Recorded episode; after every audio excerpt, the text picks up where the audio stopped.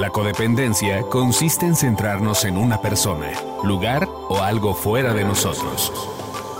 La codependencia se caracteriza por una negación inconsciente de nuestras emociones. Escucha a Lu Dorantes y sus amigas para comenzar a superar esta enfermedad, porque es lo que hay.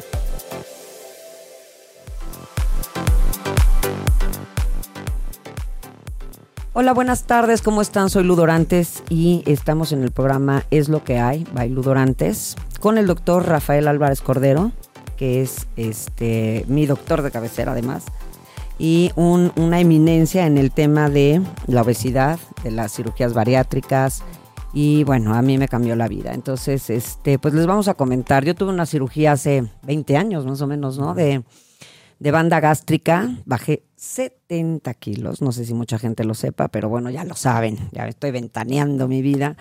Y la verdad, mi vida cambió. Cambió, pero bueno, justamente por eso para mí se me hace tan importante que nos acompañes hoy, porque seguramente yo quiero, yo quiero pasarle esto a la gente que lo está sufriendo, que lo está pasando tan mal. Yo fueron muchos años con una obesidad por adicción, por depresión, por autoestima baja, por todo esto, ¿no? Entonces, este, pues me encantaría que nos platiques, le platiques a la gente que nos escucha y nos ve, este, que cómo, cómo, cómo, de qué se trata esto, cómo empezó todo, de dónde nació esta inquietud, de dónde salió esa maravilla de doctor que, existe hoy. Desde el punto de vista anecdótico es algo interesante porque yo soy cirujano general. Cirujano de aparato digestivo. Ah, wow. Y entonces eh, mi padre, que era funcionario en el IMSS, me dijo un día, ahí en tu hospital está una persona que es hija de un doctor que tiene el nuevo tratamiento para bajar de peso. Entonces yo la fui a ver, la fui a saludar, era una niña joven de 20 años, 22, con 130 kilos de peso. ¿Y qué está haciendo aquí? Estoy en el nuevo tratamiento. ¿Y cuál es el nuevo tratamiento? Ayuno total por dos meses. ¿Qué? Yo no tomo ni una caloría por dos meses. Eso a mí no me interesaba, yo soy cirujano general. Claro. Pasó el tiempo, un día me dijo, mi papá ya esta niña bajó de peso, ya se fue a su casa, tampoco me interesó. Ok. Pero pasaron como seis, ocho meses y un día nos invitó ese doctor a, cenar. Entonces fuimos mi papá y yo a cenar a la, a la casa del doctor. Ahí la volvimos a encontrar con 130 kilos de peso otra vez. Entonces al salir de la cena yo le dije a mi padre, no se te hace criminal que esta niña haya estado en una dieta absurda, encarcelada, para nada. Y mi papá, que era muy sabio, me dijo, pues tú eres cirujano, búscale. Yo, cirujano, yo no tengo nada que ver con la obesidad. Tú eres cirujano, búscale. Wow. Estuve buscando en la información, en la biblioteca, encontré el primer caso de cirugía que se había hecho. Y con base a eso, eh, escribí a Estados Unidos al doctor que lo había hecho, me contestó, y comenzamos a hacer esto, que en un momento era absolutamente impensable. Estaba prohibido por ley hacer operaciones en una persona ah, obesa. Ok, wow. Pero todo cambió. Con, al tiempo que tú estuviste, ya teníamos conocimiento, ya sabíamos lo que se puede hacer. Y ahora es una eh, locura tan grande, locura lo llamo así, porque se están realizando un millón de operaciones al año. Wow. Pero entonces llegamos a lo que yo quiero señalarte y que creo que es muy importante en tu caso. La cirugía no cura nada. Cuando yo opero a un enfermo, que le pongo una banda, que le corto el estómago, yo no he hecho nada con el enfermo. Al salir de la sala de operaciones pesa los mismos kilos. Claro. Pero con esa operación es como si yo llegara a un automóvil y encendiera el motor. Ok. ¿Quién lo tiene que manejar? Yo no soy el claro. Tiene que ser el paciente. Entonces, todo lo que ocurra después, con la ayuda del, médico, con la ayuda del cirujano, con la ayuda del internista, del psicólogo, del psiquiatra, lo que sea, con la ayuda de la familia, es responsabilidad del operado. Y creo que el mensaje tuyo puede ser ese. Es decir, qué bueno que hay cirugía, qué bueno que ahora la podemos hacer en unos cuantos minutos porque ya no abrimos el vientre, porque ya no hacemos la paroscopía, porque utilizamos el robot para hacer la operación, etcétera pero el paciente es el único que es el responsable de lo que va a pasar. Claro, claro. Y si eso lo entiende el paciente, le va a ir bien. Claro, claro. Yo me acuerdo de casos de gente que se ponía la banda y, y entonces como no puedes comer, pues helado, ¿no? Entonces helado, helado, helado. Tres para- litros de tres helado. litros de helado y no bajan de peso. ¿Y por qué? Y, y- y, pues obviamente, o gente que se la quitaba porque no podía comer, ¿no? O sea, a mí Sí. yo me acuerdo que cuando a mí me la pusieron, yo fui de las pues, más o menos primeras, yo me imagino, o sea, bueno, me imagino que ya tenías unos añitos, pero bueno, yo, a mí todavía me abriste. Entonces, este, yo me acuerdo que cuando me hice la cirugía, me acostaba en mi cama y efectivamente, porque es lo que te iba a preguntar, esto es como un poco adicción, ¿no? O sea, yo realmente sé que yo, yo era una persona adictiva de entrada, entonces yo no había probado nada más que la comida, la comida era lo que a mí me calmaba y tal. Entonces me acuerdo que me operaron y pues ya no podía comer, entonces me ponía en mi cama en posición fetal, me sudaban las manos, me mecía, horrible, con una ansiedad, estaba teniendo una, una abstinencia, ¿no? Un, un síndrome de abstinencia de la comida. Y realmente, pues obviamente, mi, mi bueno, de hecho yo me operé porque yo ya me quería morir, o sea, literal, yo ya me quería morir. Y yo me acuerdo, yo estaba casada en ese entonces, y me acuerdo que mi ex marido me dijo, oye, te, yo creo que te voy a comprar una camioneta, usadita, pero te voy a comprar una camioneta. Dije, puta, ¿tienes lana para una camioneta? Please, opérame, porque yo ya había ido. Aparte fue muy casual cuando yo fui, a- cuando yo conocí al doctor, yo fui a llevar a mi hijo al mismo piso, al pediatra, y en eso me salgo, en ese entonces se podía fumar todavía en el hospital, me salgo a los elevadores y empiezo a fumar, y en eso veo cirugía de obesidad y yo, ay, güey, yo obviamente, on Jemima, ¿no? Entonces, ahí voy con todos mis kilos a preguntar y entré. Entonces, en lo que estábamos en- esperando a que pasara, y ahí me platicaste. Entonces, llego, le platico a mi exmarido, por supuesto me mandó por un tubo, y cuando me pasaron meses y cuando me dijo que sí, que, que una camioneta, le dije, no me compres una camioneta, por favor, yo me quiero morir. O sea, please, mejor opérame.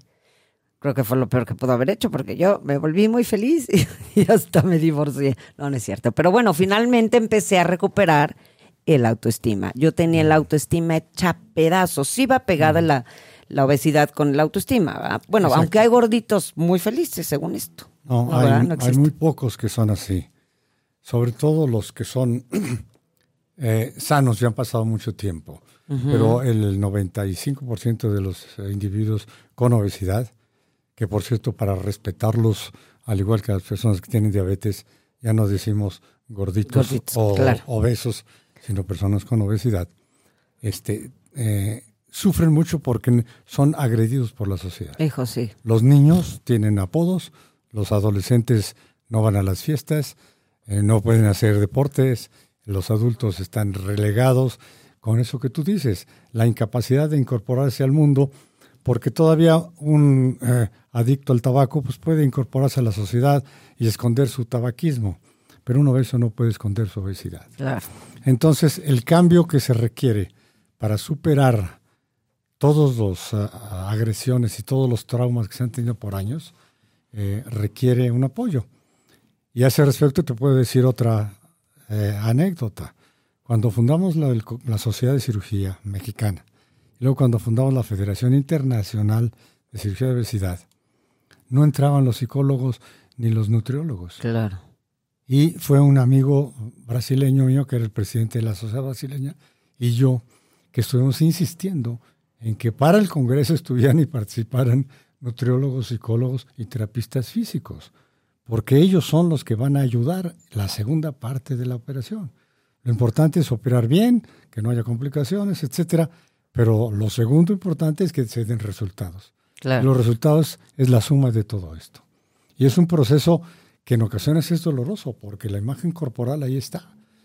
Y muchas personas sufren la pérdida de la imagen corporal, como si les hubiera muerto la mitad de su, de su cuerpo. Wow. Y no lo pueden entender bien. Y por eso entonces no les gusta su cuerpo. Pero claro, la mayor parte de ellos, con el apoyo psicológico, con el apoyo del médico, que tiene que estar siempre con él, y con el apoyo de los familiares, sí pueden salir adelante. Y a ese respecto te tengo otro, otra anécdota. A ver.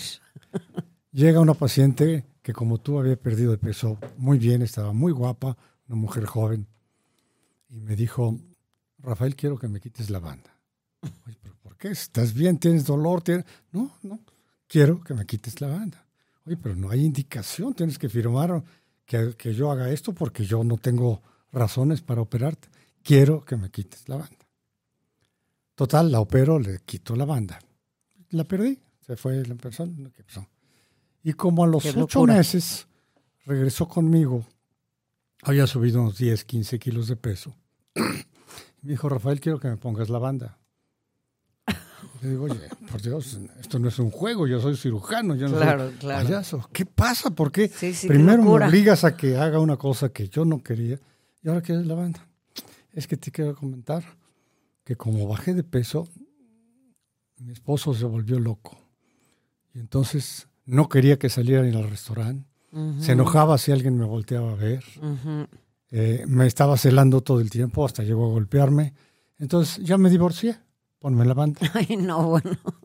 Así fue. Sí, claro. Se, se divorcia mucha gente, ¿verdad? Pues sí, es Se que sí, divorcia, sí hay casos de muchos divorcios cuando la gente baja de peso. Exacto, porque eh, hay una relación eh, patológica o claro. tóxica Tóxica. entre una persona que tiene un exceso de peso y entonces el individuo manipula a su compañera o la mujer manipula al hombre también, Claro. ¿no?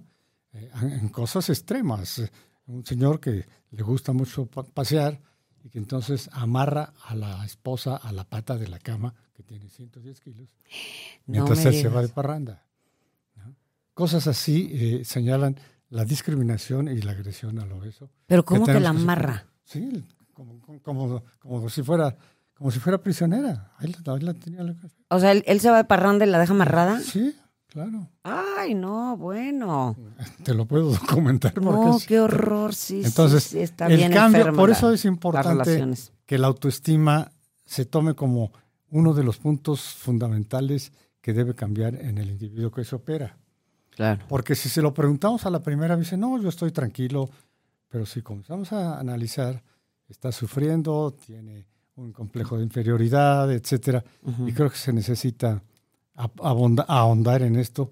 Por eso los cirujanos debemos tener el grupo multidisciplinario con nutriólogos, psicólogos, etcétera, que nos ayudan en lo que debe ser. Justamente te iba a preguntar eso, que si llega a afectar la relación en la pareja, este, cuando, cuando, cuando bajan de peso, ¿no? Cuando están, obviamente, alguno subido de peso en una relación tóxica, como dices, pues obviamente sí hay esta- es. este abuso, ¿no? Sí. Generalmente del que no tiene el sobrepeso. Sí, del lado positivo, po- también tenemos casos en que una pareja de pacientes con obesidad se opera uno y al bajar eh, el otro decide operarse también y a los dos les va bien. Claro, sí, es Entonces, como, como todas las, pues como con un grupo, ¿no? De doble A, por ejemplo. Exacto. Si yo entro y yo dejo de chupar y mi pareja entra, digo, mi pareja me ve que me empiezo a poner bien, pues se le antoja, es como de atracción, Exacto. ¿no? Es un tema de atracción. ¿Cómo afecta el cambio de peso en la vida de las personas? Bueno, desde el punto de vista médico, eh, pocas veces hemos encontrado un tratamiento que tenga un resultado tan maravilloso en lo que se llama la salud. El paciente que tiene obesidad, sufre hipertensión, tiene diabetes, tiene lesiones en las articulaciones, no puede respirar, tiene lo que se llama apnea del sueño, ronca todas las noches, se, se fatiga, se lastima en sus articulaciones, etcétera. Todo esto se corrige en el momento en que baja de peso. De hecho, nosotros encontramos recientemente, en el año 4, que los pacientes que no tienen gran obesidad, que les sobran 10, 15 kilos, y se operan con la técnica que usamos siempre para los grandes obesos, y tienen diabetes, la diabetes se corrige Wow. Por eso nuestro colegio se llama ahora no Colegio de Cirugía de la Obesidad, sino Colegio de Cirugía de la Obesidad y Enfermedades Metabólicas Wow. porque hemos podido documentar a nivel mundial que la diabetes 2 se puede corregir con cirugía. Wow, ya están oyendo. Eso, eso es un súper, súper secreto que, que debemos pues ya, saber. No, ya no es secreto. Ya no es eso, secreto, eso claro. sucedió en el año 4 muy interesante porque íbamos a ir al Congreso de, de Brasil. Y uno de mis alumnos, que es un brillante cirujano de, Chihuahua, me habló y me dijo, don Rafa, operé a, a ocho personas con 8 o 10 kilos de sobrepeso, pero los ocho eran diabéticos y después de operados se curaron. Wow. Entonces él lo fue a llevar a este, al Congreso de Brasil y a partir de entonces fue la locura porque en todo el mundo comenzaron a estudiar que los pacientes que no tienen la obesidad mórbida, la obesidad grave, pero sufren diabetes, se corrigen con la operación de bypass gástrico. Qué maravilla.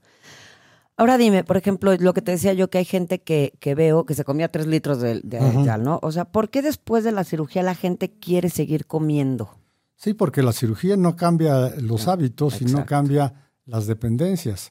Es decir, sabemos que hay alteraciones de la conducta alimentaria que están perfectamente documentadas y precisas. El gran atracón, la Es- bulimia y todo eso, que no se cura al, al- al hacer la operación. Por eso el trabajo que se requiere es encontrar la forma como psicológicamente Claro. se van modificando las conductas hasta que realmente el paciente se da cuenta que no gana nada con, en lugar de comer hamburguesas, comer tres litros de helado, porque Claro. no puede hacerlo. Sí, sí, Entonces, el cambio que se hace es en la mente del individuo. Y al- junto con la mente, el, el imagen, la imagen corporal. Porque así como las personas que tienen eh, anorexia se ven en el espejo y aunque tengan 40 kilos, se, ven, gordos, así las personas que tuvieron operación eh, ya se, se sienten más delgados, pero quieren seguir comiendo. Y entonces hay que encontrar la manera. de O sea, definitivamente va junto con pegado el- la cirugía con un con una ayuda emo- este, emocional, digamos. Exacto. Y de hecho, ahora que hay cada vez más cirugía, hay la posibilidad de que los cirujanos operan tanto o tantos pacientes que no tienen tiempo para dedicarle Claro. al individuo que está sufriendo. No operamos estómagos, no operamos intestinos, operamos seres humanos y cada ser humano tiene su carga y tenemos que conocerla para poder ayudarle. Exactamente, yo lo que he visto contigo es justamente eso que tienes, digo, por lo tanto te hablo de tú y todo, porque haces, tú haces una relación con tus pacientes, estás al pendiente, estás, ¿no? O sea, no, no me operaste el estómago, sino operaste a Lu y hiciste, y estuviste, pues llevo 20 años ya con esto y el doctor sigue siendo mi amigo, mi doctor, mi... Y las veces que le he regañado. ¿eh? Y las veces que me ha regañado, sí, me ha ido como ves como mi papá también. Entonces está increíble.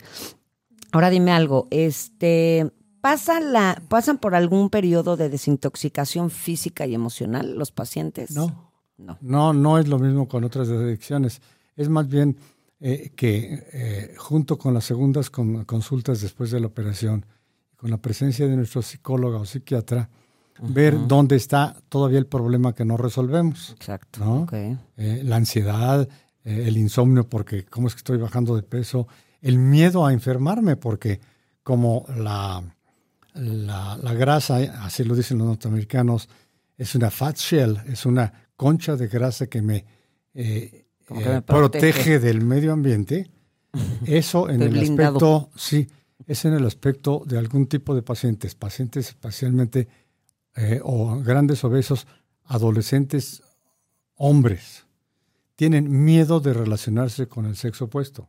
Claro. Y, y la gordura les permite no participar, no van a las fiestas, no bailan. Ah. Entonces, cuando bajan de peso, se desnudan, por decir así. claro. Y entonces tienen que enfrentarse a que A hay un mundo y que hay niñas y que etcétera. Y eso también necesita un apoyo. Claro, claro. Entonces, después de dejar la adicción, por ponerle algo, porque es una adicción, ¿no? La comida finalmente, el comer así compulsivamente para llegar a, a una obesidad mórbida. comienza como una costumbre, Ajá. simplemente, y como una conexión. Como Una costumbre que nuestras mamás Exactamente, nos, cultivaron. Ujú. Porque tal vez ahora ya no se hace. o Pero nos nuestras mamás, comida. nuestras mamás nos obligaban a que dejáramos el plato limpio Exacto. y que no nos levantamos de la casa, de la cama o de la mesa la mesa. hasta que no termináramos. Claro. Y segundo, cuando hacíamos algo bueno, nos premiaban con dulces. Con un helado, claro, claro, claro. Si juntamos a eso la publicidad en donde si tú pides un, un refresco por 10 centavos te dan el doble, pues entonces te acostumbras a comer. Claro. Junta a esto, sobre todo en México, la monumental ignorancia sobre lo que es la salud. Sí. Tenemos la gran obesidad y tenemos el número uno en obesidad en, el, en México, Wow, sí, eso pero lo que tenemos, tenemos el número uno de la ignorancia. Nadie sabe cómo funciona su cuerpo ni le interesa. Y en las escuelas primarias no hay nada relacionado con la salud. Entonces el niño hace lo que ve y si ve anuncios se va a comer y si mamá siente muy amable le regala dos comidas, etcétera. Entonces falta mucho para que eso se resuelva. Ok, ok.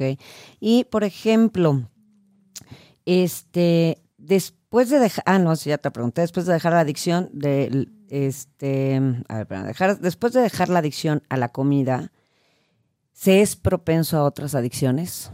Pues hemos tenido algunos casos en donde hay alcohol. Este, ¿Drogas? Eh, no tanto. Ok. Pero hay gente que se vuelve agresiva. Ok. Que entonces tiene un comportamiento agresivo y piensa que este que el mundo le debe algo, no sé, no lo puedo captar bien. Pero entonces, en lugar de ser una persona pacífica, tranquila, amable, como era cuando tenía obesidad, se convierte en un hombre virulento, eh, agresivo, y eso tampoco es bueno. Claro, no. Yo ahí, por ejemplo, este, yo sí, yo, por ejemplo, ustedes lo saben, mucha gente lo sabe, yo después de la comida, pues me fui al alcohol. Entonces, este, y eso a mí, esta pregunta me la hacen mucho mis hijos, ¿no? Porque justamente, pues a mí me pasó. O sea, yo de comer y comer y comer y comer, y, pero yo comía, o sea, me echaba por, de cena, por ejemplo, me acuerdo mucho de cenar siete quesadillas pero fritas, o sea, aparte, chonchas, porque aparte, pues es, real, esto realmente es una necesidad. Y un paquete de donas para, después quitarlos al lado, ¿no? Y eso era mi cena. Luego, por ejemplo, tenía una comida en mi casa, hacía una comida en el jardín, vamos a suponer, y comía normal con la gente, tal, en la mesa, pero entonces, ay, pero voy al baño, me paraba, me iba a la cocina a traerle la olla con una necesidad, una desesperación. Entonces, por eso yo creo que, bueno, entonces yo finalmente me voy al alcohol. Y con esto he aprendido mucho también de las adicciones en general, ¿no? Entonces, esto que dices de que la gente está enojada y tal, por ejemplo, en los grupos se dice que estamos inquietos, irritables y descontentos. Entonces, así estamos generalmente cuando estamos consumiendo algo, ah, y a veces es comida, y tú tienes razón, o sea, habíamos, bueno, yo era la gordita cagada. Yo era la simpática porque además cantaba y entonces echaba chistes y era como monólogos lo que me echaba y hacía bromas de mí. Y entonces era según esto muy divertida, pero me acuerdo de llegar después a mi casa y decir, cumplí mi cometido de ser la chistosa, pero no me siento un ser humano y mucho menos una mujer. No, no me siento ni atractiva, no me siento nada, o sea, me siento pues la amiga chistosa que no, que no dejan de invitar porque pues siempre saca algo, ¿no? Entonces, esto que dices me, me, brinca porque a mí, por ejemplo, sí yo me acuerdo que cuando, cuando empecé a enflacar, sí me sentía más bien emocionada de decir, ay, qué padre, ya, me, ya, ya no tengo que ir a... Que además en mi época no habían las tallas que hay ahora en todas las tiendas. Entonces yo me veía tenía que ir a, Liverpool, por ejemplo, a las señoras embarazadas y cosas por el estilo, o empezaban a sacar líneas como para las abuelitas, y entonces yo, pues buscando el chaleco menos anciano posible y así para poderme vestir, o ir a, los, a las cosas de mis hijos a la escuela. Todas las mamás divinas, perfectas, y yo con unos sacos como túnicas enormes, sudando el bigote y todo del, del calor y, de, de, y deprimida de decir, híjole, qué horror. Entonces, y de verdad no poder bajar de peso. O sea, tratar de hacer muchas dietas y tal, pero pues bájale de 130 kilos. O sea, no es tan fácil, sobre todo si tienes una adicción a la comida. Y obviamente la comida a mí me calmaba. O un plato de sopa de fideo era como un apapacho. Me lo acababa y me entraba la culpa, ¿no? Entonces, esto me, me, brinca mucho que la gente que empiece a bajar de peso empiece a estar con esta situación de inquietud, irritable descontento, pero justamente es porque la adicción está ahí.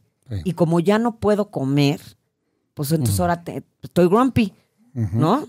Entonces, este, y después de la pérdida de peso, ¿realmente se recupera la autoestima? ¿O sigue la gente sufriendo no, autoestima yo pienso que el proceso no puede terminar sino hasta que el individuo sea tan feliz y tan normal como yo, por decir Es decir, con sus capacidades, con sus limitaciones, cada individuo tiene unas metas que no puede conseguir porque tiene un obstáculo, una concha de grasa que le está impidiendo realizarlo. Porque sabemos que la persona con obesidad no tiene los mismos empleos, no gana lo mismo, no puede trabajar. Hay, hay lugares donde no cabe, ni siquiera físicamente no se puede sentar en un lugar. Claro, Entonces, cuando eso cambia, muchos de sus sueños sí pueden hacerse realidad. Y para eso, insisto, necesitamos el apoyo de quienes saben de esto. Y los médicos debemos ser también parte del, proceso y finalmente de lo que se trata es de que eh, cada individuo llegue a ser tan feliz como puede serlo. Ese es el objetivo, no los kilos que se vayan a perder. Exactamente. ¿Tú qué le recomiendas a una persona que tiene 20 kilos, pero hace mucho tiempo? ¿Que se opere? O sea, que realmente, porque yo lo veo, yo también conozco gente que lleva 10 años con 20 kilos y no los puede bajar. 20, que no es mucho, ¿no? O sea, 10, que mucha gente los... Lo bueno, que tenemos, lo bueno que tenemos ahora es que conocemos exactamente de qué manera está afectando a un individuo Ah, su propia obesidad. Tenemos individuos que son excepcionales, que llamamos obesos sanos, que químicamente están sanos, Que no tienen dolores en las articulaciones, etcétera, en donde les vamos a ayudar a que bajen un poco de peso, pero no es tan importante como el individuo que aunque tenga 10 o 20 kilos de más, ya tiene la presión alta o ya tiene Ah, el azúcar ok. elevada. ¿Qué podemos hacer? Sabemos que hay muchas cosas que se pueden hacer aún antes de la cirugía. Yo trabajo junto con nuestros amigos psicólogos y nutriólogos, en particular con una super nutrióloga con la que trabajo en una plataforma que se llama Quiero Saber Salud, en donde ofrecemos para cada persona lo que necesita. Y muchas personas de esas que tienen 20 kilos de más, lo que necesitan es aprender a comer. Tan sencillo como eso. Claro. ¿Por qué? Porque volvemos a la ignorancia. Comen de más porque no saben que deben comer de menos. Porque no saben lo que es una ración, porque no entienden lo que son los carbohidratos, porque no entienden la importancia del balance energético y hacer ejercicio y de caminar. Y eso es más, más razonable y más fácil que una cirugía. El poner en, en la mesa de operaciones a cualquier persona que le sobrepeso no creo que sea lo más sano. Ok. Ahora una pregunta rápido. Hay gente que, por ejemplo, que también conozco, que hace dietas, que realmente tiene la noción de decir, es que a mí me premiaban desde chiquita con dulces o ir a X, o que- con comida. Entonces, ya, me, ya fui con un nutriólogo, ya fui con un, un este, psicólogo, ¿no? Y no puedo dejar de darme atracones. ¿Eso de qué vendría Ah, no, saliendo? por- porque eso ya es una enfermedad y precisamente los psiquiatras lo, lo saben y lo tienen que manejar. Entonces eso ya es con psiquiatra, Sí, con, un enfermedad psiquiátrica. Exacto. Incluso con ok. medicamentos porque en el momento en que se establece esa enfermedad y que se determina el diagnóstico, incluso se puede recetar y esa receta está protegida este, para que pueda eh, pagarla el, el Estado, ¿no? Ah, perfecto. Ahora dime, tú tienes obviamente todo ese equipo. Sí. Tú tienes equipo de, obviamente tú eres el doctor que, es, que opera, tienes una psicóloga, tienes un psiquiatra. O sea, tú puedes atender a cualquier persona que tenga el Eh, problema que es lo Obviamente que los necesitas ser el equipo. tenemos que hacer. Claro. Precisamente lo, lo insistimos en la en la reciente el reciente congreso que tuvimos del Colegio Mexicano de Cirugía. Es decir, no se trata de operar más y más. Se trata de operar mejor y mejor. Y se trata de seleccionar cada vez más y se trata de ser más humanistas, por decir así Exacto. ver el lado humano de algo que se ve solamente por, en términos de kilos o de operaciones. No es eso. Es algo mucho más importante porque es la vida de un ser humano la que está en juego. Claro, claro. La vida de un ser humano que se puede perder porque a pesar de que baje de peso, no recuperó la autoestima, no se siente satisfecho, no tiene una imagen corporal adecuada. Eso no es un éxito. Claro. Aunque haya perdido 50 kilos. Claro, claro. Y por último, te quiero preguntar, por ejemplo, las relaciones, porque ahorita comentábamos que muchas personas nos divorciamos después de bajar de peso, eso obviamente porque teníamos ya una relación tóxica, ¿no? Pero cuando, cuando alguien te llega, un paciente te llega que tiene un problema que no puede bajar por lo que sea tal, igual por la misma adicción, con una buena relación, es la familia y la pareja suman Es, es fundamental. Y parte del, eh, estudio preoperatorio debe incluir a la familia, perfecto, porque la familia tiene que apoyar al paciente. claro. La familia tiene que apoyar al, al jovencito que está. Y eso lo tenemos que analizar. ¿Por qué? Porque no es infrecuente el caso de una adolescente o posadolescente que tiene más de 100 kilos de peso y que no quiere bajar, no le interesa ni siquiera operarse, llega conmigo Y su mamá es una mujer bellísima de 50 años que hace ejercicio todos los días y que parece modelo de televisión. Entonces hay una lucha ahí entre una niña que quiere darle en la torre a su mamá para no parecerse como ella. Entonces tiene que haber un trabajo muy intenso antes de pensar en una operación. Ok, entonces tú, por ejemplo, la gente que tiene obesidad, que la obesidad desde, desde qué kilo, digamos, pues empieza a ser obesidad. En México el sobrepeso es de 10 a 15 kilos. Okay. La obesidad es con números. sí. Cuando ya tienes más de 30, 35 de índice de masa corporal, lo cual en México para la población es como de 25, 30 kilos. Ah, Hasta los que sean, 200 kilos. Ok, cuando, cuando la gente tiene, a partir de, esa, de, esa, de esos kilos, este, sí les recomiendas que, que, tomen, que, que, vean lo de una cirugía. Exacto, sí, pero... Eh, sí es recomendable, ¿no? Hay que ver toda la historia, ver cómo está. Claro. Y entonces análisis del laboratorio, valoración cardiovascular, valoración psicológica y entonces operar. Ok, generalmente la gente que tiene ya esa obesidad... Ya sabe que se va a, operar. Que es lo más seguro. Y tenemos que señalar que venturosamente, comparado con lo que sucedió hace 20 años, eh, las operaciones son mucho más sencillas, mucho menos complicadas, con un índice de complicaciones de 0.001 que nunca se había logrado. Y una cosa más, por ejemplo, la gente que juzga a la gente con obesidad, que la critica, que, ay, es que, por ejemplo, pasa mucho, es que pues deja de comer, ¿no? O ya cómete un pollo frito, digo, un pollo asado y una ensalada. Yo me acuerdo que a mí me lo decían. Eso es parte de la agresión. sí, ¿verdad? O sea, no es, pues no puedes, o sea, no es, yo sé que yo podía enflacar si me comía una pechuga asada y, un kilo de, de, ensalada, pero no podía, ¿sabes? No, el azúcar, por ejemplo, se ha descubierto que es una adicción, que es más adictiva que la cocaína. Por supuesto. ¿No? Entonces, bueno, primero que nada, dejar de maltratar a la gente que tiene un problema con, lo, con la obesidad o con el sobrepeso. Si la gente que tiene sobrepeso, digamos, que no todavía no es obesidad, este, y, y es se atiende y tiene el apoyo de la familia, es más fácil que no llegue a tener una obesidad. Por supuesto, el, el problema es uno, identificar. ¿no? Okay. Hay una caricatura de una mujer gordita que está frente al, a la báscula y dice, yo tengo otros datos. Y eso tiene una realidad.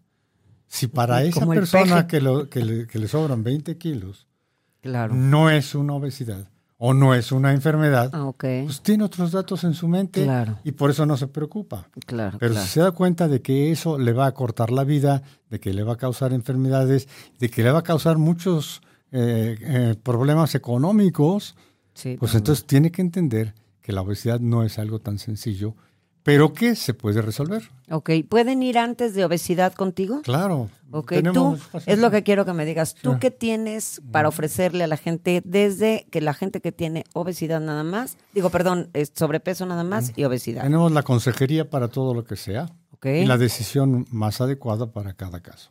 Ok, y tú dime dónde estás, de una vez me gustaría que la gente sepa dónde pueden encontrar al doctor Álvarez Cordero, que yo llevo 20 años con esta cirugía y realmente ha sido un éxito en mi vida. Obviamente tengo mis subiditas de peso, me doy mis, mis chancecitos y tal, ahorita tengo que bajar unos cuantos, por cierto, pero nunca más volví a tener obesidad vaya, ni un sobrepeso importante. He subido 5, 7 kilos, tal. Máximo he llegado a subir creo que 10 kilos, que es lo que digo que ahorita quiero bajar. Pero bueno, también ya la edad, ya la edad, que ese es el próximo programa que vamos a, tener, que ahorita se los platico, que se llama La vejez no es lo que era. Este, obviamente la edad pues te hace que, subas un poco más de... ponle en, en el rojo. Este, la obesidad hace que digo, la edad hace que subas un poco más de peso y tal, ¿no? Entonces, bueno, eh, yo quiero que tú les digas a la gente, porque sí, yo se los quiero compartir, que la gente sepa realmente dónde pueden encontrar a este maravilloso doctor que a mí me cambió la vida y por eso quise compartirlo porque llevo 20 años así y la verdad este todo todo todo en mi vida cambió y mejoró. Entonces sí me gustaría que fueran con alguien que realmente después de 20 años yo se los pueda constatar que sirve, que han pasado años, que ya no tengo un problema, yo sigo teniendo la banda gástrica, por cierto, este, no me ha vuelto a molestar, esto de que te la tienes que quitar o que se te voltee el estómago. Digo, me imagino que es cuando la gente hace tonteras, ¿no? Claro. Pero, pero en general, bueno, yo aquí estoy vivita coleando con un chorro de años que por delante y por eso me interesa mucho que, que vaya, si va, tienen que ir a ver a alguien, que realmente vayan a ver al doctor Álvarez Cordero. Entonces, por eso quiero que nos digas, tienes el globo, Muchas gracias. y, y que, y que compartas también todo Sí. lo de tus redes. Mi equipo y yo estamos en el Hospital Ángeles del Pedregal, Ok. en el sexto piso. Y estamos a su disposición en todo momento en el teléfono 5652 3485. Ok, si puedes repite otra vez el teléfono. 5652 3485. Perfecto. Entonces, eh, con una consulta nosotros vemos la dimensión del problema, lo que se requiere tanto de estudios como de análisis y la decisión que se debe tomar en lo personal, en lo familiar. Perfecto. Y además el doctor tiene varios libros. Dame algunos nombres para que de este tema de, de obesidad, para que bueno, la gente hay un también libro que, que, que se editó eh, Plaza y Valdés que se llama Obesidad y Autoestima. Ah, justo el Y el otro libro que se llama Me caes gordo. La discriminación light, porque es una discriminación que hacemos a todos los pacientes. ¿no? Exacto. Pues muchísimas gracias, Rafa. Te agradezco muchísimo, como Un siempre, placer, que estés siempre. aquí. Y este, pues espérenos porque el próximo programa va a estar increíble, también con el doctor Álvarez Cordero. Y este, que siempre tiene cosas muy importantes que platicarnos, además de que tienes una columna en el, en el periódico Excelsior, Sí, ¿verdad? Excelsior, sí, todos los sábados y todos los domingos. ¿Ok? Para que lo lean, lo busquen y vean realmente que es una persona con la que pueden confiar. Si tienen este problema, no duden en ir a ver al doctor Rafael Álvarez Cordero. Les mando un beso, Gracias. muchísimas gracias por habernos acompañado en este programa. Nos vemos en el próximo. Bye.